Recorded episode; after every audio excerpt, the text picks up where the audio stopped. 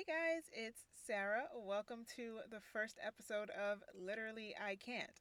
Um, this is a wild concept considering I grew up an only child talking to myself, and now I'm 26 years old in my closet talking to myself. And the only difference is that I'm putting it on the internet for a bunch of strangers to also listen to. So, I mean, if that's not your motivation, then I don't know what is. Before we jump into the episode, I just want to do a few disclaimers. Number one being there is a chance that you might hear background noise. I will try my absolute best to minimize the noise that you guys will have to hear and not subject you to the same irritation that I feel being in a building with a bunch of people who don't really know how to control their kids and just have them running around. Like, it's at the point where I, I don't even think these people are like prone to hearing you bang on the ceiling with the broom. Like, if you know, you know when people are above you and you have to start knocking the broom. Like, I don't even think these people care about it anymore. So, if you guys hear background noise, that is what it is. Second and final disclaimer um, everything that I talk about on this podcast is from a very conversational point of view. It's very much rooted in my own opinions and not really based on facts or research unless stated otherwise. And if I am repeating or sharing facts, I will also make sure to credit that. So now that we got that out of the way, let's get into the episode.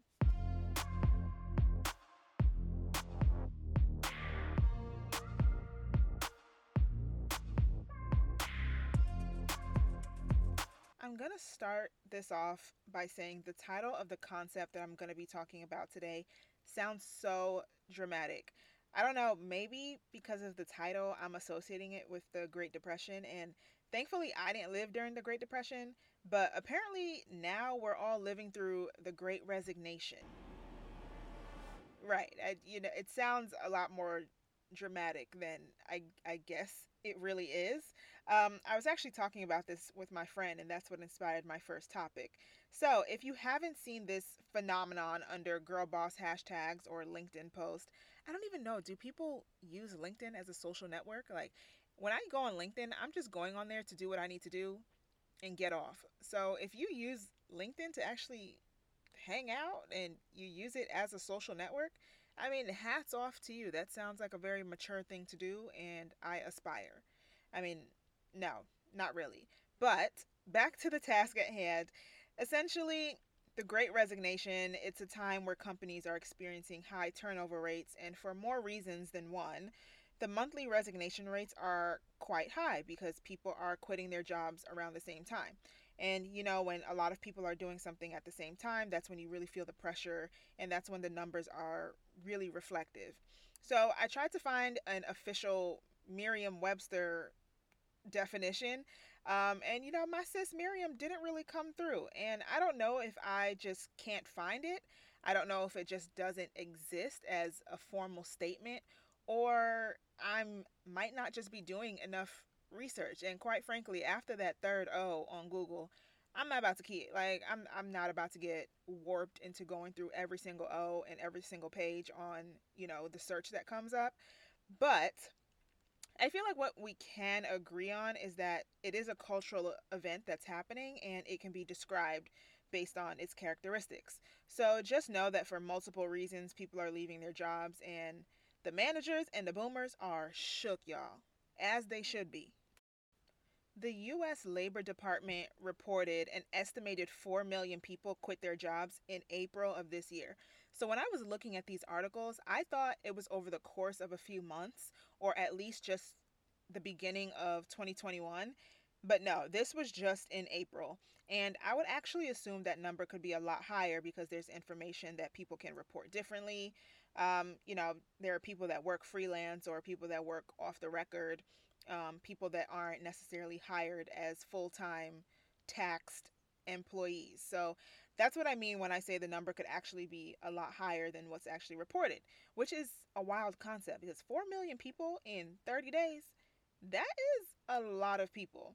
And, you know, before I get off into um, listing some of the reasons why I think people are leaving their jobs, um, I'm going to note again that everything that I say is from the perspective of a 26 year old Zillennial. Um, and nothing is based on facts. So let's get into this list. At this point, I have to say that I feel like I am the queen of having to deal with annoying, irritating, cringy, obnoxious bosses. And, you know, with that comes management styles. And I don't think that the people who are doing the managing have any idea how their style of terrible managing literally affects people and the and the people that are underneath you. So, for instance, micromanaging. I've never met anybody that has positively spoken about micromanaging. Like, if you hired me to do a job and you gave me a deadline of Friday at 5 p.m., don't ask me Wednesday at 12 p.m. if it's done because at that point, you could have just did it yourself. Matter of fact, don't ask me about projects if it's not past the deadline. Because considering, I mean, if you start passing deadlines, then you're not really holding up your end of the stick. But also, just to be devil's advocate, you know, some of these jobs like to give people more than they can handle just because they don't want to pay more people to do the work. But I digress. So let's just say, you know, you're not keeping up with your deadlines. Then I can totally understand why somebody would have to, you know, tap you on the shoulder and be like, all right, well, you can log off now. But other than that, there is no reason to start pressing somebody about something before deadline. And as the Queen Joseline Hernandez said, I'm going to do what I need to do when I need to do it. I'm gonna do what I need to do when I need to do it. Okay. And I don't need you or anybody questioning me about that. I also feel like management styles also kind of go hand in hand with creating a trustworthy environment. And, you know, I know that during the pandemic, and um, we're still technically in a pandemic, um, remote work was just, you know, it skyrocketed. It's not a new thing, but, you know, a lot of people had to turn to remote work. And I get that some people misuse their time and I'm just a firm believer that one bad apple doesn't spoil a bunch. And I feel like certain managers, they just need to give us more trust. And just because you're having dreams that I'm at a picnic instead of doing my work doesn't mean that that's what's actually happening. Like you're actually being very irrational. Bitch, you look a mess. And something's wrong with you. And I shouldn't get hell for your distrust your unnecessary distrust at that, you know? I had a boss that literally got upset at me for working at a workspace. Wait a damn minute. Wait a damn. And he said that he feels like it's not productive because I took my lunch, my lunchtime, unpaid lunch, okay, to go to the workspace in a car. And I deliberately used a car because I wanted to be able to still have service just in case somebody needed to contact me. So I didn't want to take the train. So I used my money, taking all of this into account, and basically still got in trouble for it because he said he used to work with somebody whose hotspot was bad. What does Tommy's hotspot have to do with me? That's not my service. I'm literally looking at my hotspot working, and you're trying to tell me that it doesn't work. So, like, when I say bosses need to do better, I don't, I, I don't know what other way to say it, you know, besides just straight up, some of these people, I feel like they need to go to leadership summits, um, forums, because they need help. And like I mentioned, management styles really have an effect on the overall environment you know, at work. And so I think that's another reason that people are taking into account. And that's why people are like, you know what, deuces, I'm out. There is no reason that someone should be in the bathroom stall at work crying. I have had three jobs so far where I have literally cried and just been anxious. And I've actually had one panic attack being at work. I've never had a panic attack in my life except for when I'm around, you know, these people. And if you're not crying, you just wake up angry because you're just thinking about the fact that you have to go to this building and work with these people. And for me personally, between working for snobby white women and narcissistic white boomer men, I don't know which one is worse. Maybe you guys can tell me which one you think is worse. And when I think of a toxic work environment, I think of like a coming of age movie when you're the nerd and there's a group of bullies that you know are going to make your day 10 times worse, but they never get in trouble for it because their parents are like the rich people in town. So no matter what, they'll always get away with it and you're always getting the short end of the stick and the only way that you can prosper is when you leave the town and flourish. And essentially it's just like sometimes it's like you guys are literally making my days worse and you're not making them worthwhile and you're literally making me contemplate what am I doing with my life coming into this place? And so, you know what, bitch? I'm out. I'm out. F you. F these papers, F these walls, F your assignments. I'm leaving. And I'm not going to give you a two weeks at that. Get back on LinkedIn and figure it out. And while we're on this topic, some of these companies need to start getting like the secret shopper version, but for the office. Like you know the people that come in and spy on you. There's this show on A and E called 60 Days In, where they basically cast a bunch of people to go into the jail and report on what's happening in the jail. It's very much it's very much it's just a, a, a nice glamorized way to uh, portray snitching i guess but i am all for snitching on these companies okay some of these people need to be snitched on. Like I I don't know who I need to call. Maybe I need to talk to what's his name from What Would You Do? John Quinones. Excuse me, ma'am. I'm John Quinones with the TV show What Would You Do? I hope I'm saying that right.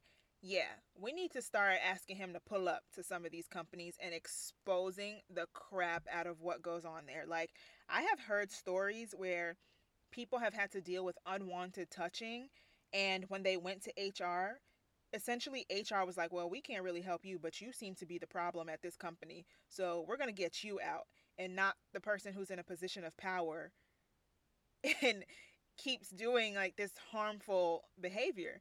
And it's just like it's crazy and I just don't understand it, but I mean, I could totally see why people would be like, "I'm not putting up with this." Especially our generation. We are quick to quit a job, okay? We are not with the BS. Cut the cameras. Dead ass. And you know what else is BS? The benefits that are being offered. Like, sweetie, you really don't want me to take the sick days, right? But then you don't give me good health insurance. So, which one is it? I, I don't get it. So, I did not understand the concept of health insurance. Like, I, till this day, I don't really understand premiums and deductibles. I don't know what that is. Just is it covered or not? And so for the first time, I'm under my own insurance. And so now I'm starting to, you know, get these papers and these explanations and these different health insurance brands or whatever. So I asked the HR lady, like, okay, well, how much is the insurance? Bitch, let me tell you why the insurance was $250. And I think that that wasn't even for everything. Like, I wear glasses, I need vision. I don't play about my teeth. I need dental. I then you obviously need medical, and these days I need mental. So it's just like, sis, it, that's only two fifty to cover one portion of the insurance. Mind you, my check was only five hundred fifty dollars a week, and let's not even talk about that. So had I accepted it, and I didn't because I can't afford that, I would have lost half my check. So why would I even want to accept that? And thankfully, I'm fairly healthy. And because I don't make enough, I qualify for state insurance and it's fine for me. But because I'm okay with that, I think about the people who are not okay with that. Like, I think about people with diabetes or other serious medical conditions. And I'm like, this is absolutely insane. Like, somebody could literally go into diabetic shock on the way to work. And, and the damn job don't even give them good enough insurance for them to take care of themselves. And at the end of the day, we're all very much disposable, okay? You gone on a Monday, they looking for somebody else on a Tuesday. It's so like I could totally see why people are like, no, I need to just think about myself in this situation and I need to be smartly and rightfully selfish. Now, this last point is probably one of the top reasons why I think people are leaving and I'm actually at this point where I'm it's it's very high on my list. Like I've passed the point of just accepting things just to pay a couple bills. I'm like, no, the salary that I get needs to pay for a certain lifestyle, right? Child, these people are not paying us enough money. Common sense that employers and CEOs and the government seem to lack is that if the cost of living goes up, then the wages should go up. It's like everybody's moving as if movie tickets are still 15 cents and a piece of pie is 3 cents. Like, and I, I don't get it there's no reason that my monthly income should be $2,000 and at the same time rent for a New York City box is $2,000. So it's like, bitch, I can't eat. I can't go to brunch. I can't hang out. You can't do anything entertainment wise. And you know, I still have all of this this student debt. And it's just like if you are requiring employees to have a degree or certification or you know um, to be knowledgeable in certain skill sets or courses whatever it is then you should be ready to pay people what their work is worth okay i'm going to say it again pay people what their work is worth these companies have champagne taste and beer money Hide the money, y'all. There's poor people around. With your broke ass. you want someone of a certain caliber and so you place yourself on certain sites. You place yourself in um, certain neighborhoods maybe. You place yourself in certain schools to be able to find the people that you want. And then you have the nerve the absolute nerve to offer 15 an hour 18 an hour. Like if we've gone through the lengths of spending extra money right? And damn near, you know, some people wiping out their expenses just to get this level up. There's no reason that my pay, my base pay, my hourly pay, it should never be associated with teen. I should not be getting anything that say teen. Like that is absolutely absurd.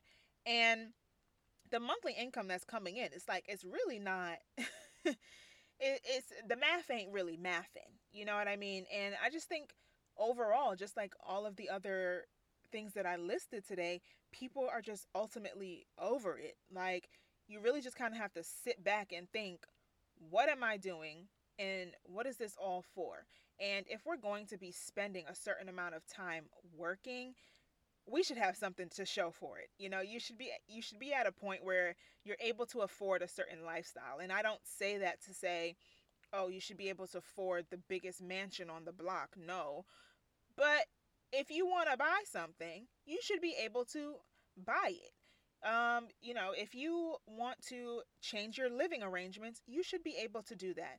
And I just, I don't understand why they don't understand. And I mean, these are only a few points that I wanted to call out, but there are so many others like trash parental leave, realizing that these jobs really don't care about you. Sometimes you might just want a different environment. And I think, you know, with hybrid settings, some people are kind of like, I don't I don't really need to be around you all day to get this work done. And the list honestly goes on.